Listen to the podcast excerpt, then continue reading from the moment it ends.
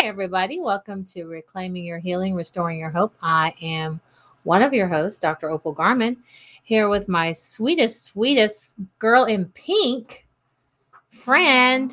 Her name is Lori West. I don't know about sweet, but Oh, know, she's sweet. Don't let her fool you. She's pretty awesome. So, um, we get to talk today about hydration. Aren't you excited about that? Yay! like- I am. I mean, we all know we need to drink more water, right? Because we hear it all the time. And I hear people say, Well, I've been trying to drink more water, right? So, water is, you know, our friend, not necessarily one that we necessarily take care of every day, but we get to talk about all the different ways you can hydrate and actually enjoy hydrating, right? Yes. And how good it is for yourself. Yes. I have been busy, busy, busy. This is June. I've been out in the garden. It's super hot. I've been super busy. And I have let myself get dehydrated um, a couple times over the weekend. And I know when I'm dehydrated because my nervous system gets wonky Yeah. and I feel spacey. And I'll think, okay, why do I feel like this? And and then my mind goes, What you water. You need Mhm. water. And so I'll go to go in the house. I fix 32 ounces of honey lemon water, down it, and then back out again. And within probably 10, 15 minutes, the wonkiness goes away. Yes. So dehydration causes a variety of different symptoms, including headaches and kind of like a foggy feeling, you know, um, just not clear headed. Um, and especially as we're entering the summer months, a lot of people have a tendency to become dehydrated a lot easier. Right? Right. Well, your nervous system requires hydration in order to heal and function and, and do all the things that a nervous system does, which, by the way, is a lot.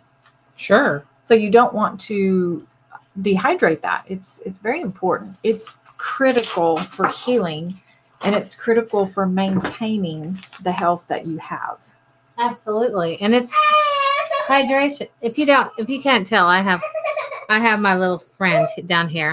Yes, we have a friend.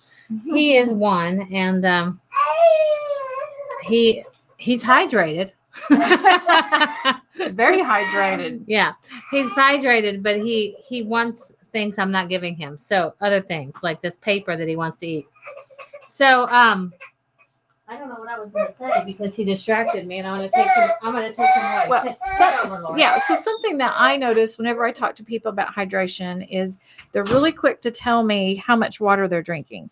Well, I drink four, uh, four of these, and I hold up, you know, some bottled water or something. I drink four or five of these a day. Well, yeah, that is pretty sufficient. Um, but what quality is it? What quality is that water? Has it been filtrated to death? Are there any minerals in it?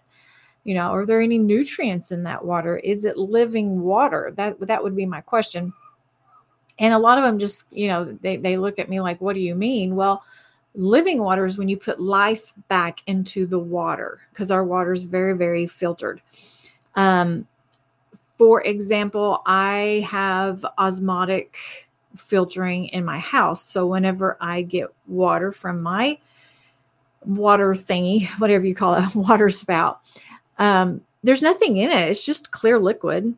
It, it's there's no quality to it at all. So I add lemon back into it.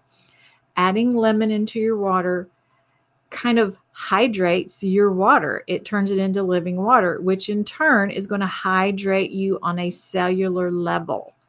So there's some other things that hydrate you on a cellular level that are um, pretty accessible, pretty cheap. And I don't know, I do them anyway, which is celery juice. Celery juice, cucumber juice. Um, you could juice maybe some oranges in the morning. And, you know, of course, I know a lot of you are thinking, oh, I'll just drink some bottled orange juice. Well, again, you're heating that orange juice up. You're killing a lot of the nutrients. Yes, it keeps some of it. Yes, it's good for you. But how much better would a freshly juiced orange be? Freshly juiced lemon. Um, lime. You can do lime. Let's say you don't like lemon. Uh, maybe you like lime better. You could do that as well. Add that into your water. Get the water back um, get the life back into your water. That way, your um, hydration level is way, way better. Better quality, higher quality.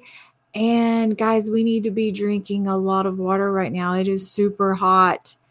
So, um, I don't know, let's say your average person probably needs to be drinking at least two quarts or more a day. If you could get three quarts in, that would be amazing. Um, and really just kind of go by your activity level. You know, if you're just having a down day where you're just hanging around the house, you probably wouldn't have to drink that much. But if you're outside and you're active, and especially if you're exercising, you're going to require some more. So, um, hydration is key to healing. Okay, it just is. It's going to flush that liver out. It's going to keep the pipes clean, so to speak. Um, and it's just going to be just overall um, wellness and and it's just it's just a good thing. So anyway i guess dr opal's not coming back in here so i'm going to go ahead and close this out and like always take this before god and pray about it. Pray say you know god what do you want me to do? Do you want me to juice some lemons in the morning? Do you want me to squeeze half a lemon into my water this morning and and get me hydrated on a cellular level. Do you want me to start drinking celery in the mornings and see what he says? Um, if he makes it available to you then that would probably be a yes. But anyway um, we just want you guys to have an amazing summer and stay hydrated and heal to um, your optimal health. And we will see you later. Bye bye